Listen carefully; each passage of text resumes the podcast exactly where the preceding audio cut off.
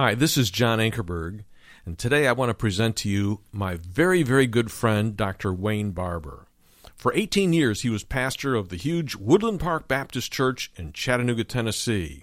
He was co teacher with Kay Arthur for 14 years at Precept Ministries. He studied with Dr. Spiros Zodhiates and co hosted with him the national radio and TV program New Testament Light for 10 years. Wayne has taught the message of living grace which is Christ in you, the hope of glory, all around the world. He is president, founder, and principal speaker of Living Grace Ministries. And in February of 2011, he returned to Woodland Park Baptist Church in Chattanooga, Tennessee, as senior pastor. Wayne's authored several books. The most recent one is entitled Living Grace Letting Jesus Be Jesus in You. And he has also co authored The Following God series of studies published by AMG. I hope that you'll enjoy listening to Dr. Wayne Barber. Would you turn with me tonight to 1 Corinthians chapter 3? That ought to be a familiar sound. 1 Corinthians chapter 3. We're going to talk about the preparation for the test. We've been looking at the fact that there's going to be a test one day. And that test is a test of fire which will test our work, that which we have done down here on earth. It's not a test to prove us, it's a test to prove our works. Has nothing to do with our eternal security, has everything to do with our deeds and the reward that is one day to be ours. When I was in college, I loved college, I just hated class. And uh, we had about 12 cuts we could take in each class, and I'd take them all the first two or three weeks of the year, just, and then I had to go. You couldn't even get sick. I remember when they would assign a test, that, that didn't threaten me at all. Everybody in the classroom would get all nervous, not me. I knew I could wait till the last minute. I, am grateful that I have, my mind could grasp most of the things, and I knew most of the teachers and how they would give the test. I remember one night in a world lit class, I was 84,000 pages behind in my reading. That's the night before the final exam. And a friend of mine and I went down to the library and got into the master plot books, and we began to develop funny stories about each one of these things so we could remember them. And we laughed until I cried. I mean, we would make up the funniest things, just anything to help us remember the main tenets of the different books we were supposedly to have read. And the next day in the classroom, we walked in. They had separated us. He was on one side, I was on the other side for obvious reasons. And when we started taking the test, I began to laugh. He began to laugh. I mean, we had taken out of the library, right out of the files, a test from this particular professor, and we had pinpointed him on every single question. Even though we were 84,000 pages behind, I got an A minus, my friend got an A minus in the class. Now, you can do that in school down here on this earth sometimes. But when it comes to the test we're talking about in Scripture, you don't wait till the last day and cram so that it might be something that you can pass because we don't know the day and we don't know the hour. And one day we're going to stand before God and everything of our life that has been built will stand before Him. There's a house that's being built the moment we get saved. The moment you receive Jesus Christ into your life, the foundation is laid. And that foundation is Jesus Christ. Paul says to be careful how you build upon it. Look at verse 10. He says, according to the grace of God, in chapter 3, according to the grace of God, which was given to me, as a wise master builder, I laid a foundation. And another is building upon it. But then he says, But let each man be careful how he builds upon it. The narrowed context of 1 Corinthians 3 is referring to the teachers and the preachers that follow him. But all of us are included here because once the foundation is laid by faith in Christ Jesus, that foundation begins to be built upon, and every choice we make, everything we do in life, builds upon that foundation. And one day, standing before God, it will be tested as to the materials we have used to build that foundation, that, that house. Look in verse 12, it tells the materials that we have choices of which to use. It says in verse 12, chapter 3 Now, if any man builds upon the foundation with gold, silver, and precious stones, that's in a class now by itself. Then over here's another class. He says wood, hay, or straw. Now, the precious stones, the gold, the silver, is that which is not consumed by fire. That's important. That must be what God was allowed to do through us. But the wood, the hay, the straw is that which it is consumed by fire, which must be that which we in our own flesh did for God or did whatever. It's got to be flesh because that is something that is consumed. And the fire of God's presence, it will test our work. Verse 13. Each man's work will become evident, for the day will show it, because it is to be revealed with fire, and the fire itself will test the quality of each man's work. As we saw the last message, it's like standing in His presence, and the fire has always been used in the Old Testament as a symbolic of God's presence. And we stand in His presence, everything that was not of faith in our life, all of a sudden is consumed.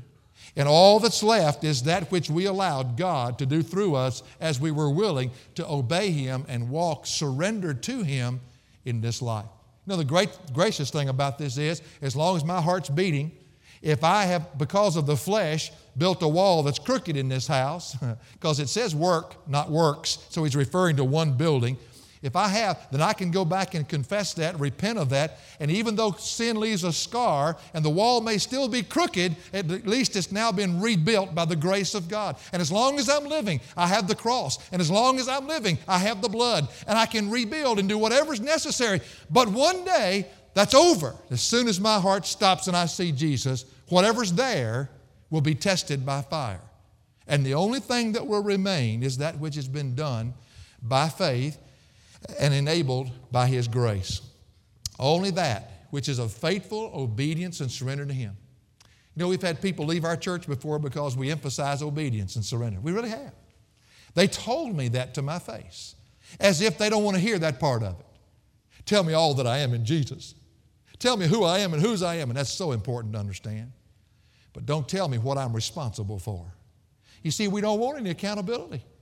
But the reason we preach it and preach it and preach it and preach it is because one day we will be held accountable as we stand before the Lord Jesus. In verse 14, here's what he says If any man's work which he has built upon it remains, in other words, after the fire has tested it, he shall receive a reward.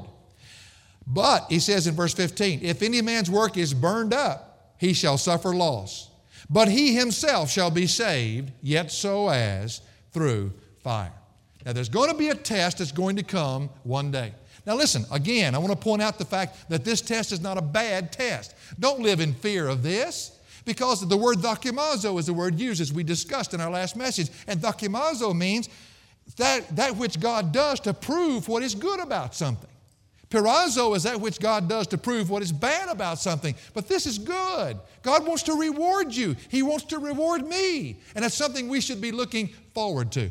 The only reason we would not look forward to it is if we're not willing to live the surrendered life He's asked us to live, enabled by His grace. And if that's the case tonight, you have the altar. You could, could, get on your face before God and say, God, I'm sorry, I repent. And the blood cleanses, and the Spirit of God immediately enables, and you're right back into building like you ought to be building. But when you live rebellious to those things of God, obviously that house is not going to be what God wants it to be. Now let's talk about this reward a little bit. You take the word reward and you run it through the Old Testament and the New Testament, particularly the New Testament. I didn't go really much in the Old Testament, but if you go into the New Testament, it gives you some clues about how you can know that you're putting the right materials into this building. There's some attitudes, there's some things God creates within you that, are, that are automatically clear as to the fact that these are the right materials. Let me just share a few things with you, and you might grab on to some of them. First of all, is that when you're living by faith, surrender to Him, one of the things you can expect at different times in your life is persecution. Now, that word persecution is the word that means people pursuing after you. They never seem to go away. They don't like you. They don't like what you stand for. They don't like the God that you serve. And therefore, they're constantly on your trail. The pictures of, of an old coon dog on a trail at night. I won't go into all those things. I've shared that over the years. I don't worry, I won't do the coon dog impression tonight. But it's like a, a coon dog on a trail at night. And you can hear him off in the distance and he just won't go away. Everywhere you go, they're always on your trail. That's the word for persecution. Look in Matthew chapter 5, verse 11 and 12, and let's just see if there's a reward for people that are persecuted for living the faith life. for surrendering to Christ, for letting Jesus be Jesus in you, depending on His divine enablement within you. Matthew chapter 5 and verse 11 and verse 12 are very clear as to what God says. He speaks there to His disciples and He says, Blessed are you, and the word blessed is makarios. It means completely inwardly, spiritually satisfied. Are you when men cast insult at you and persecute you and say all kinds of evil falsely on account of me, he says, against you? Rejoice and be glad for the, now look, for your reward in heaven is great. For so they persecuted the prophets who were before you. Now, the next time that you seek to live the godly life and you seek for the right materials to be put into this house that'll one day be tested and you are persecuted as a result of it, say, Praise you, Lord. I'm in good company and there's going to be a reward for this. Persecution is a good signal that you're doing it right, not that you're doing it wrong. Light and darkness never get along very well. Now, the kind of obedience that God requires out of us is not the obedience so that men around you can see it. Now, obviously, they will see it. It's not for their benefit, it's for His benefit and for your benefit. And so, therefore, when you do what you do, you do in the privacy of that, that life that's hidden with Him and, and you obey Him. You don't go out and announce it to everybody. This is something between you and God, it's out of a love relationship.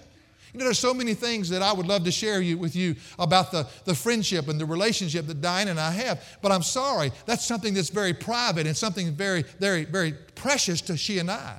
And that's the way it is with your walk with God. You don't come out and say, oh, guess what? I did this. Guess what? I did that. No, no, it's not that kind of thing. You're obeying out of love. You're honoring a relationship. Now, I say this because Jesus brought this out. Watch out, he warned the people of his day. Watch out that you don't parade your acts of obedience. Look in Matthew 6 and verse 1. Matthew 6 and verse 1.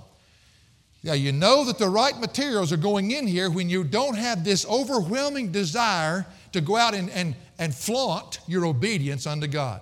There are many people that do this. Now, obviously, people will know that you're obedient, but it's not because of your flaunting it and wanting their approval for it. In verse 1 of Matthew 6, beware of practicing your righteousness before men, and then he gives the motive, to be noticed by them. Otherwise, you have no what? Reward with your Father who is in heaven. Be real careful about the whole motive of everything that you're doing. And then he lists several things there in Matthew. First of all, is in giving of alms. In verse 2, he says, When therefore you give alms, do not sound a trumpet before you, as the hypocrites do in the synagogues and in the streets, that they may be honored by men. Truly, I say to you, they have their reward in full. You see, when you do something like this, is giving, this alms there means to do a benevolent work for somebody to give a good, uh, to do a good deed for someone, to give money to somebody who's poor or whatever. It always has a benevolent sense to it. And he says, when you do that, don't announce it. If you do, the applause that men will give to you, that's your reward. Now, there are many times that Diane and I, over the years, have done some things, and I've just wanted to go tell somebody. But it was Brother Spiros who sat me down one day and said, Wayne, be careful, son. Do you want your reward here or do you want your reward there? So, what you do, you do out of obedience, but not to flaunt it in front of man. And that's what he warns about the Pharisees in that day. Then he talks about prayer in verse 5 of Matthew chapter 6. And when you pray, you're not to be as the hypocrites. What, what do the hypocrites do in those days? For they love to stand and pray in the synagogues and on the street corners in order to be seen by men. Truly, I say to you, they have their reward in full. People walking by and said, Aren't they spiritual? Look at those people pray, and they've got the reward. That was their reward right there. You see, when you pray, that's in that closet. That's in that time alone with God when you wrestle with the things that you're wrestling with and when you discover, rediscover your peace with Him and when you walk with Him. Not that man can see it, they'll see the result of it, but so that God might be loved and honored in your life. Then fasting, he mentions in verse 16 of Matthew chapter 6. He says, And whenever you fast, do not put on a gloomy face as the hypocrites do, for they neglect their appearance in order to be seen fasting by men. Truly, I say to you, they have their reward in full. Basically, what Jesus is trying to show us is that when we obey Him, this is something between us and Him. And we're doing it because we love Him, knowing that we're building a house that will one day be tested. And we don't do it to flaunt it in front of men. You know, this is something that's really blessed me. Because do you realize that all those secret things that you have done out of obedience to the Lord that nobody ever knew about, that He keeps and knows about, and that one day will, will, will cause that house that you're building to stand like, like you couldn't have caused it to stand before? Because God knows those things. That's so encouraging to me. Many, many, many are the times that we've said yes to the Lord, but nobody ever knew about it. That's all right. He did, you see. And that's the way our walk with Him ought to be. When walking by faith, your heart is turned to acts of benevolence, as we said earlier, towards others, particularly those of the family of God. Look over in Mark chapter 9, verse 41. And you begin to see that God creates within you a compassion for others and a love for others. This is not what you're doing as much as what He's doing in you. And it's a good way of knowing that the, the house is being built correctly. If you have a, a cold heart toward the needs of others, look out. The house you're building is not one that'll stand. In verse 41 of Mark chapter 9, it says, For whoever gives a cup of, of water to drink because of your name, as followers of Christ, truly I say to you, he shall not lose his reward. Another, another gospel, it says, A cup of cold water. Now, in their day, what that's saying is when you go out of your way to minister to the needs of somebody, particularly in the family of God, particularly those that are righteous and, and in, in God's kingdom, what they would do in that day is that the lady, the mother, of the woman of the house would go down to the well early in the morning. The water was cold and she had put it into a pitcher. She'd bring it back and set it up, and then all day long they'd drink out of that water. Well, to give a cup of warm water was easy because the climate would warm that water up as the day would go by. But to get a cup of cold water meant somebody had to go all the way back down to where the well was and draw that water and bring it back. And the idea is not just giving a cup of cold water, but going out of your way to minister to the saints of God, to minister to those that are around you. And I'll tell you, this isn't something you do but it's resulting of the flesh. This is something God creates within you as you're walking submissive to Him. And when you have this desire to minister to the family, to minister to those that you become aware of that have need, this is God working in your life. And evidently, the house is being built correctly. Living by faith causes love to be produced by the Holy Spirit. I guess that's the greatest thing in the world that you can see. And that love is going to be tested. And one of the greatest ways it's tested is when you're able, the, enabled by the grace of God, to love even your enemies. Look over, if you would, in um, Matthew chapter 5, verse 46. Just a verse there, then we're going to turn to another passage. Matthew chapter 5 and verse 46. And the bottom line here of loving others is brought out. By the way, loving your enemies does not mean adopting their ways or, or going along with what they do, but it's being so committed in your heart to do what is spiritually necessary for them, you're willing to pay whatever price that's necessary. In Matthew 5, verse 46, he says, For if you love those who love you, what reward have you? He says, Do not even the tax collectors do the same? In other words, that's nothing to that. God's love is beyond just loving people that are good to you. And then go over to Mark chapter 9. Or I'm sorry, Luke chapter 6 and verse 35. Luke 6 and verse 35. And again, he brings this out so clearly. When love is there, even for people that treat you wrongly, and that love not being a mushy mushy, I'm just going to look over everything. No, that's not it. But a commitment in your heart to do what is necessary spiritually for their best benefit. In Luke chapter 6, verse 35, he says, But love your enemies and do good and lend. Now, watch this lend, expecting nothing in return. Boy, he didn't live in America. And your reward will be great, and you will be sons of the Most High, for he himself is kind to ungrateful and evil men. That's, that's one of the tests of whether or not you're building the right kind of building. It's when you can love even the enemies that come at you. Living by faith causes our attitude to be affected. Over in 1 uh, Corinthians chapter 9, verse 17, Paul has something specifically to say about that. And he says in verse 17 of an attitude that he has. And this attitude plays a huge role in determining what kind of materials is going into this building. He says, For if I do this voluntarily, I have a reward. If I do it without any pressure on me to do it, I do it because I choose to do it, that's telling me something that evidently this is the Spirit of God. This is a result of putting my faith into Him, and God has caused this in my life. Again, in Colossians chapter 3, verse 23 and 24, he brings out that same understanding of attitude, of how God even changes an attitude towards what you do. He says in verse 23, Whatever you do, do your work heartily, not for men, he says, as for the Lord rather than for men, knowing that from the Lord you will receive the reward of your inheritance. It is the Lord Christ whom you serve. So when you go to work tomorrow, you're not working for men, you're working as unto the Lord. And you do your work heartily as unto Him. And that's a sign that the right materials are going into this building. That's the Spirit of God working in your heart. When you, when you are filled with the Spirit of God, there's a boldness that you have that you didn't have before, a boldness to speak forth the things of God. In, in, in uh, Hebrews, it says in chapter 10, verse 35, Therefore, do not throw away your confidence, which has great reward. The word confidence means that willingness to step forward and to speak out and be bold in what you say. And he says that's going to have a great reward. Living by faith, you see, is the norm of the Christians that believe in Jesus Christ. Now, you don't have to be full time to have a reward. And by that, I mean this you have to be full time. That's what Christianity is. But we've made this term laity and clergy, and that's messed everybody's mind up. Are you in the ministry? You know, well, yeah, but so are you. I mean, it's not like there's clergy. Throw that thing away. We're all in the ministry. The moment you receive Jesus Christ and you start living a surrendered life, you're in the ministry. And you're a missionary, whether it's across the street or around the world. And so everybody gets in on this reward. Everybody's building this house. This is not just for preachers, this is for every believer. He says that I think, very clearly in Colossians chapter 3, verse 22. Look over there. Look who he's talking to slaves. Actually, that was 80% of their workforce because so he's talking to those who, I guess, go to work. I mean, that would be a good application of it.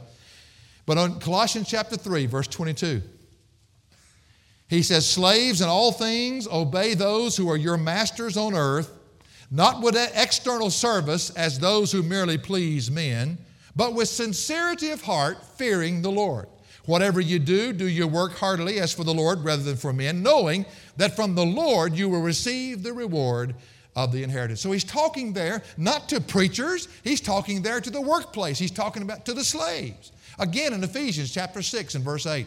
Look over there. It's all encompassing. Anybody that's a believer, there's a reward for that believer if he will build a house by faith while he's living here on earth. Ephesians 6 and verse 8. It says, knowing that whatever good thing each one does, this he will receive back from the Lord, whether slave or free. He just opens it wide open to anyone who's a believer. We're all building a house, and we're to build it by faith. When we live obedient lives in the circumstances God has allowed for us, there will be a reward. You may not be called upon to do great things as others are called on to do, but whenever you obey Him, surrender to Him, saying, Jesus be Jesus in me, for that will be a reward because you're building the right kind of house that will stand the test of His fire of judgment.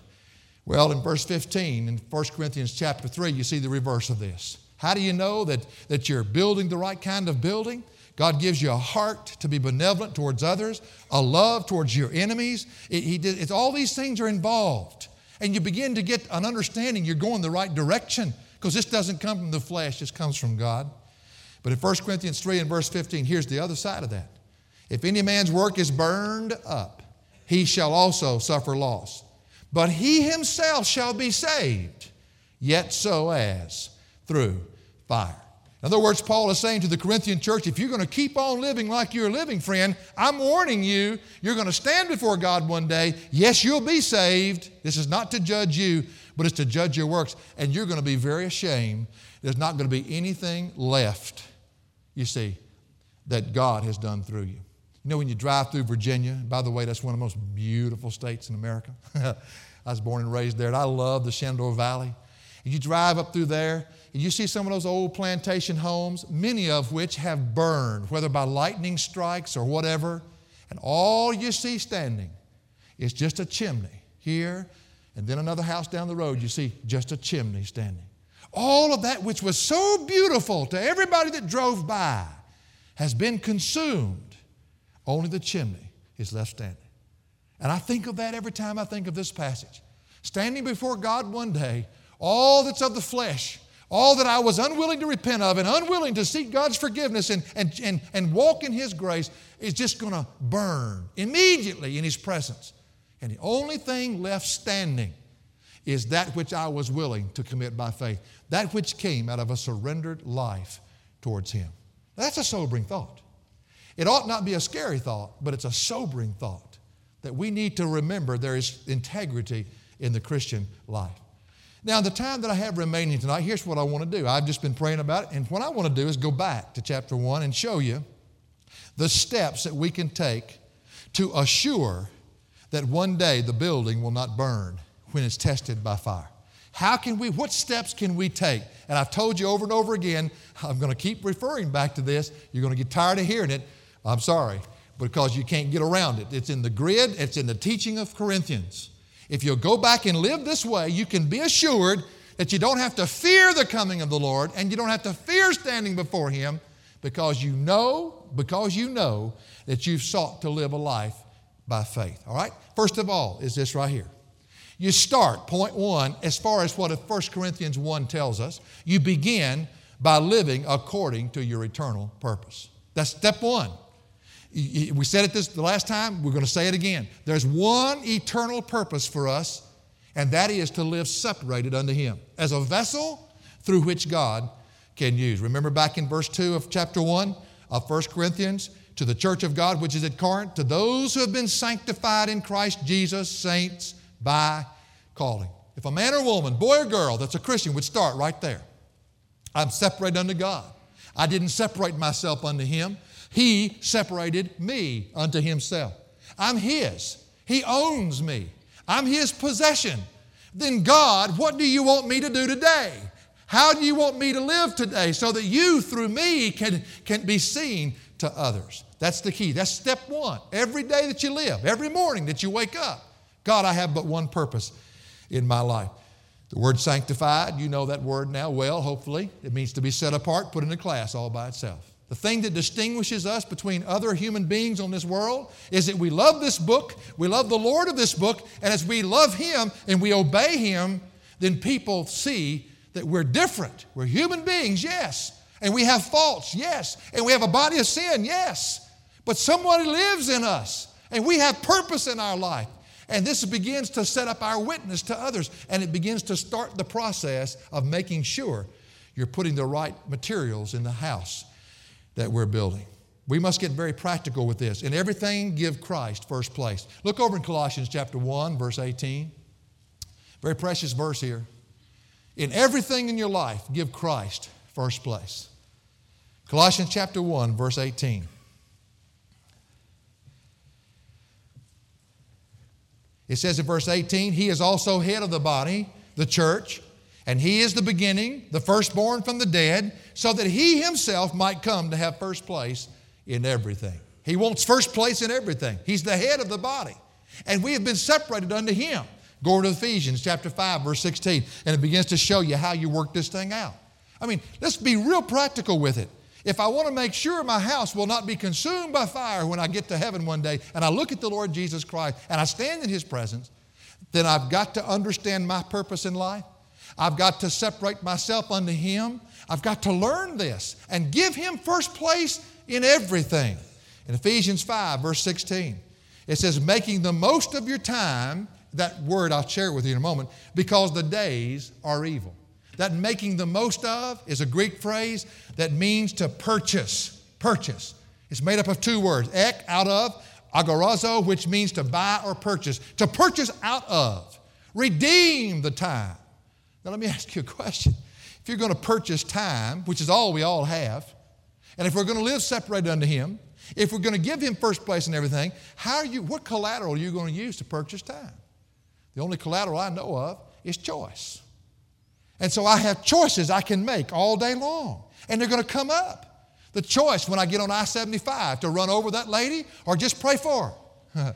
I've got a choice to make the choice that I have to make when something comes up in my life and I wanted to do something else. The other day, uh, I wanted to go, Bill Hollander, I don't know if y'all know Bill very well, but Bill has a thing for the University of Tennessee players every year. You know how I love University of Tennessee, and I've gone to it for years and years.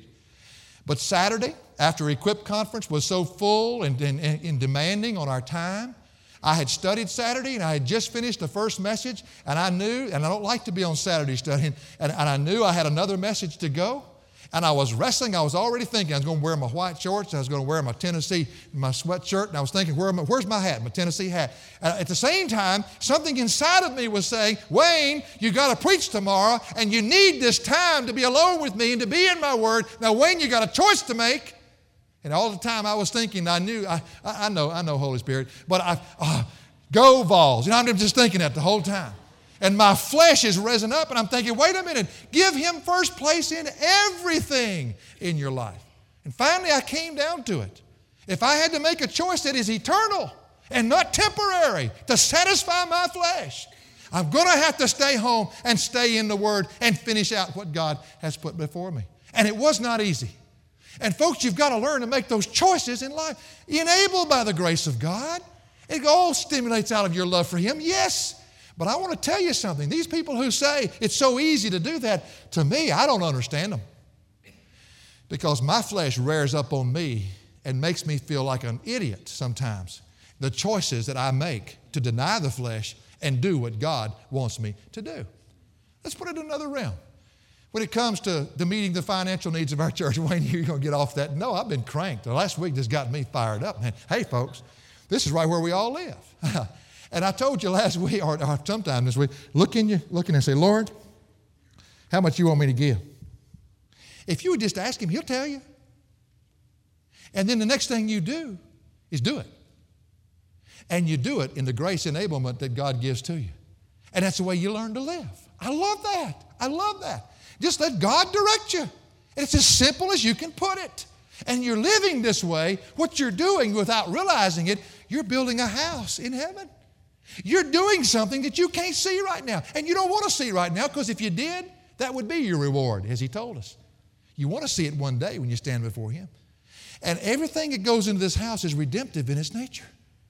And I'll tell you, folks, it's a, it's a blessing to be able to live that way. That's what God's called us to do. We have one purpose that's to get involved with Him, attach ourselves to Him, put Jesus as first place in everything, and learn to redeem the time. Learn to make the proper choices in life, enabled by His grace. This is not something legalistic, this is not something fleshly that you can manufacture.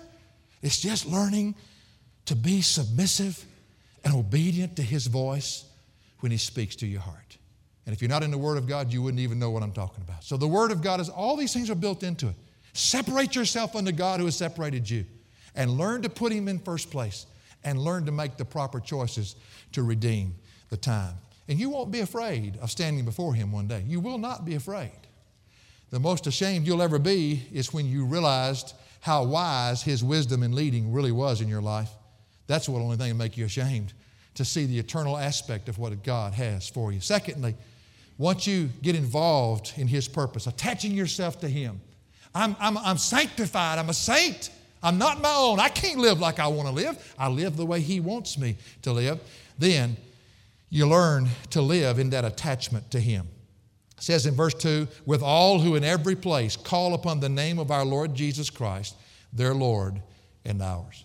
And what He's talking about, call upon, it means to depend upon, to live every day depending upon him. I think what happened to me in, in, in the recent conference that we had, God respoke that to my heart. Wayne, it's in me. It's in me. It's in me. It's not in the people. It's not in anybody else. It's in me. Depend upon me. Call upon me, Wayne. Period. That's it. And from then on, you've got it solved. That's your attachment to Him. That's in those choices that you're making. It's in the present and middle sense. And so you call upon Him as a lifestyle and of your own choice. You know, Look over in Romans chapter 10, verse 12. I want to show you something here. I want to show you what you tap into when you call upon Him, what you don't tap into when you don't call upon Him. In Romans chapter 10 and verse 12, tremendous verse here.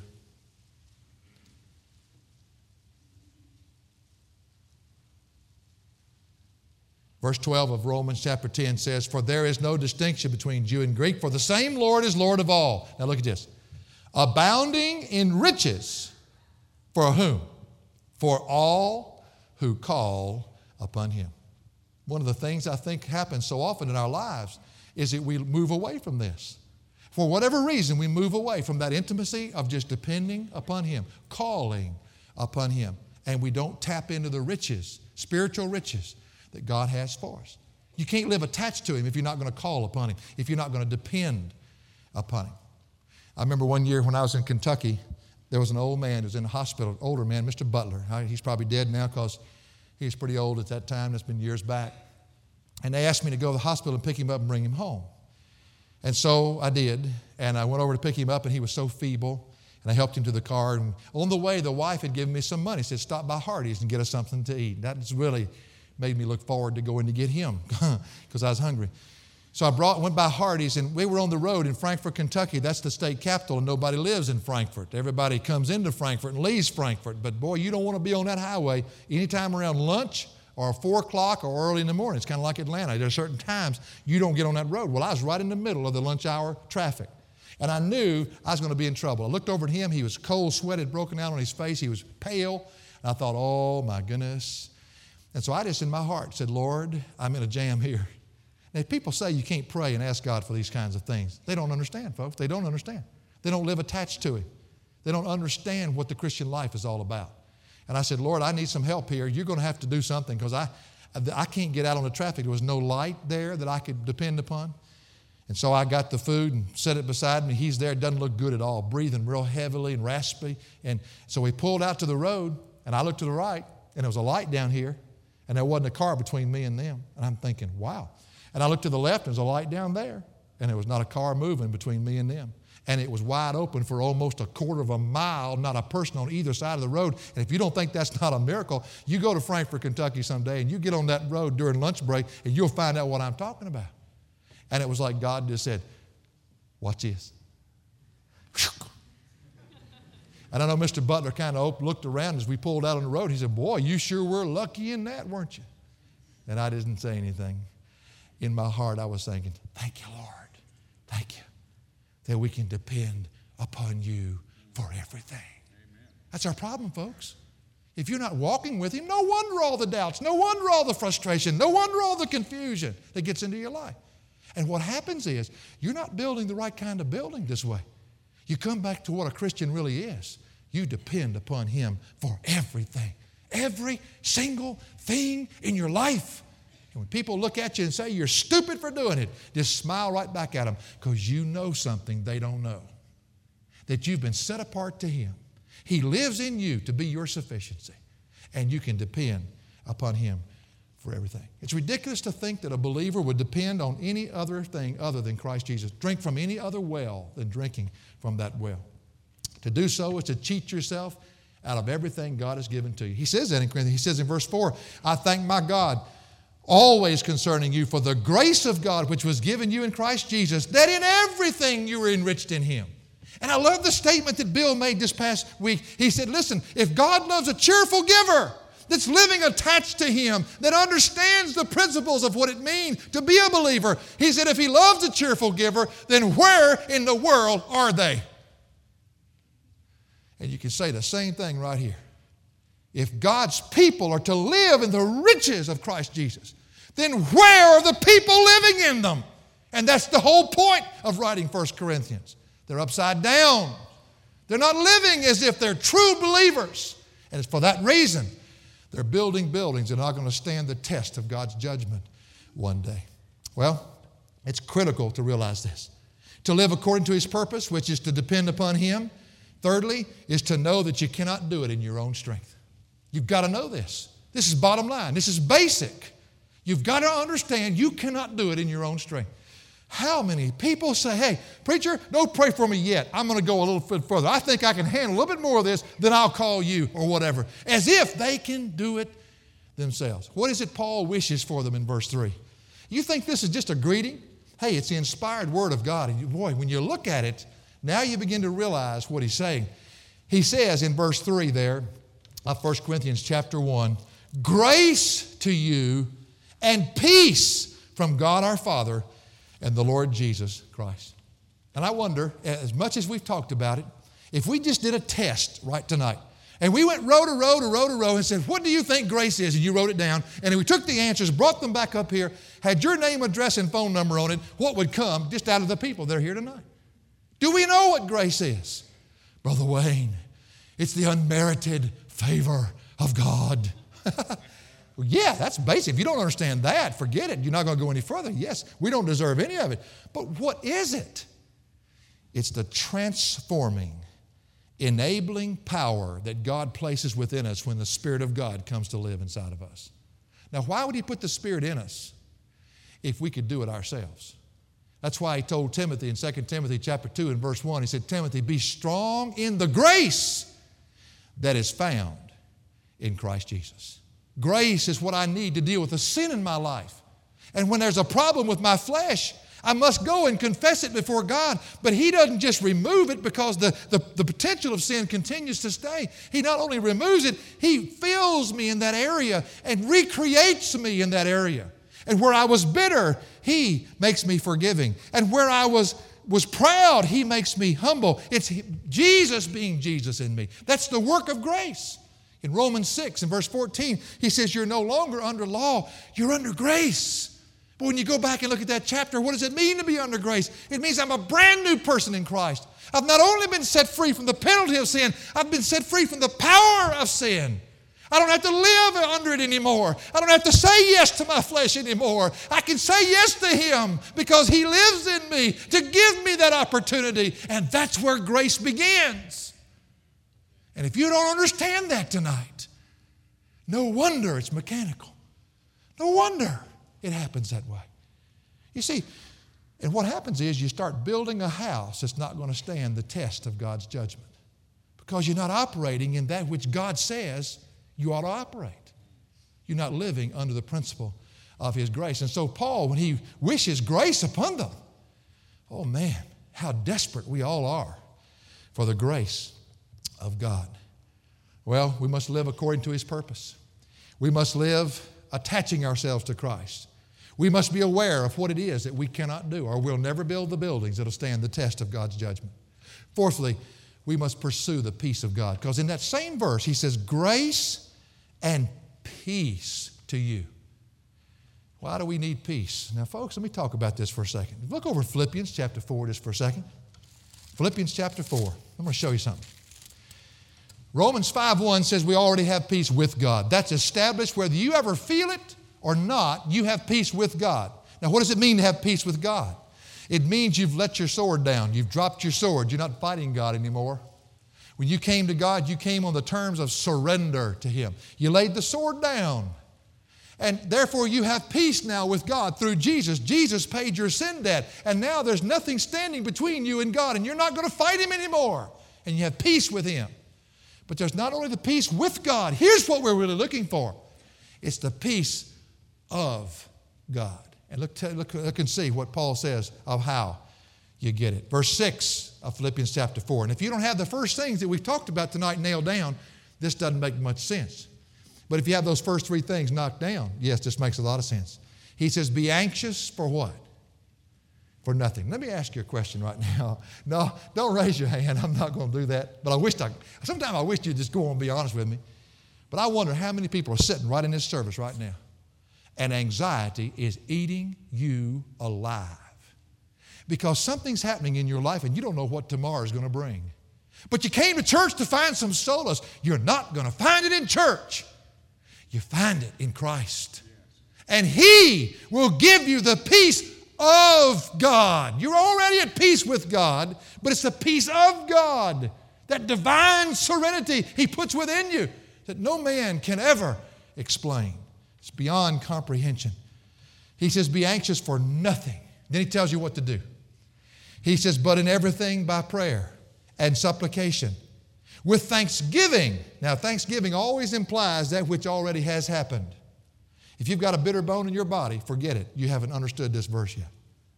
So go back and repent of something that you're bitter about. Because until you can be thankful and see God's hand in it, you can't go much further. With thanksgiving, let your request be made known to God. And look at verse 7. And the peace of God. Watch. which surpasses all comprehension, man cannot understand it, shall do what? It shall guard your hearts and your minds. And where's the problem coming from most of the time? It's coming right out of what we think or what we feel. It's going to stand guard over your emotions, it's going to stand guard over your mind. It shall guard your hearts and your minds in Christ Jesus. I'll tell you what, when that peace of God overcomes you, and only comes when you're willing to trust Him, bring everything to Him by prayer and thanksgiving, all your supplication, your whole attitude is to live separate unto Him, depend on Him for everything, regardless of what's bombarding your mind. You push that out and you just cling to Him, and something supernatural happens, and it's the peace of God that overflows you. And you couldn't explain it if you had to. And that's how you can live every day. And that's how you can also know the house that's being built is the right one. Because God and God alone can produce that peace in your heart. There's a man from Bulgaria that was at our conference over in Europe. He'd been in prison about six or seven years. And they said when they first put him in there, he said he was so afraid. And he said they locked him in, in shackles on his ankles and his feet. He was chained to a wall in a cell room. And as he was standing there, just terrified at what would happen, he said he began to hear some, a voice, a song, a song came from somewhere. And he said it, for a while he thought somebody was playing music. And he said, This really happened. He said the song was inside him. And he said it was a song he had grown up with, and somehow it was roaring back in his mind. And he began to sing to the top of his lungs that song that he had grown up with, that great Christian hymn that he had grow, grown up with. And he said, as he was singing, God's peace so overcame him that the man in the room with him and had the little Uzi standing in the room with him, he said, suddenly it dawned on him he was free. and the man holding the gun was in bondage. And the man looked at him and said, What in the world is wrong with you? And this is his own testimony. We heard him give it, his own testimony. And he said, Sir, I'm free. He said, You're not free. Look at the shackles on your arms. He said, Oh, no. Spiritually, Jesus has set me free. I'm free. I'm free. And he witnessed to the man and won the guard to Jesus Christ. Peace of God. And folks, I tell you, if you're just going to check out and say, God, I know this is good stuff, but you know, not now. I think I'll do my own worrying for a while. Number one, you're going to be one miserable individual, but number two, you can be assured that what you're building will not stand the test of His judgment one day. And until we repent of this kind of living, until we come to the altar and bow down and confess it before a holy God and repent of it and step back into the truth that we know has set us free, then what happens is we live miserable lives, and then one day we stand and the whole building burns. And that's, that's something that, that we don't need to have to experience. But we need to come back to the basics of what the Christian life is all about. Well, I'm out of time. You read the rest of it. Guarantee you I'll come back to it over and over and over again. You know, in my family, we've only built one house in our life. That's enough. How many of you ever built a house? Would you raise your hand? Boy, isn't it something? And that was during a time that Dinah was going through a lot of illness and could not help me much. And she was really the architect of the design. I mean, Dinah has a gift that God has given her to, she can decorate, she can put things together. I mean, just beyond, if, I, if she dies and you come to see me, I guarantee it'll be the worst thing you. I'll have four bare walls with a chair in it. Mean, it's great that she's in my life. She brings color, she brings beauty, she's able to do all these things. But during this period of time, I was the one who had to actually build that house. Not build it with my hands, but call all the shots as to this goes here and this goes there. And we continue today to live in the mistakes that I made. It was incredible. If I could have just gotten to Dinah and involved her some more into it and let her brought her into it, that house would have been beautiful. We'd probably still be living in it today. But me calling the shots, trying to say what this needs to go here and this needs to go there without Diana's help, I made a mess out of the whole project. And you know, you can shift gears with that unless you're doing it God's way, friend. No wonder the confusion. No wonder the frustration. We are believers, been set apart unto God, and we are to live setting, setting ourselves apart, attached to Him obeying Him, pursuing grace and peace in our life. Uh, if I'd have gone on, looking forward to the future promise that He's coming again. And these things are to continually continue to guide and to motivate and drive our life. If they're not, number one, we're miserable.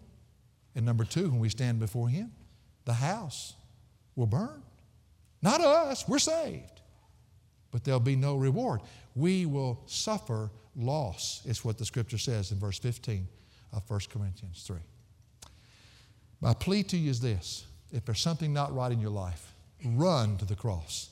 There is forgiveness, cleansing, mercy to bear up under the consequences, and grace to transform you in that area of your life so that you can get back to the building the right materials so that one day you'll not be ashamed when you stand before Jesus Christ. As long as our heart is beating, there's an opportunity to correct. But one day when we see Him, that's it. And what's been built will be tested. For additional resources, log on to jashow.org. That's jashow.org.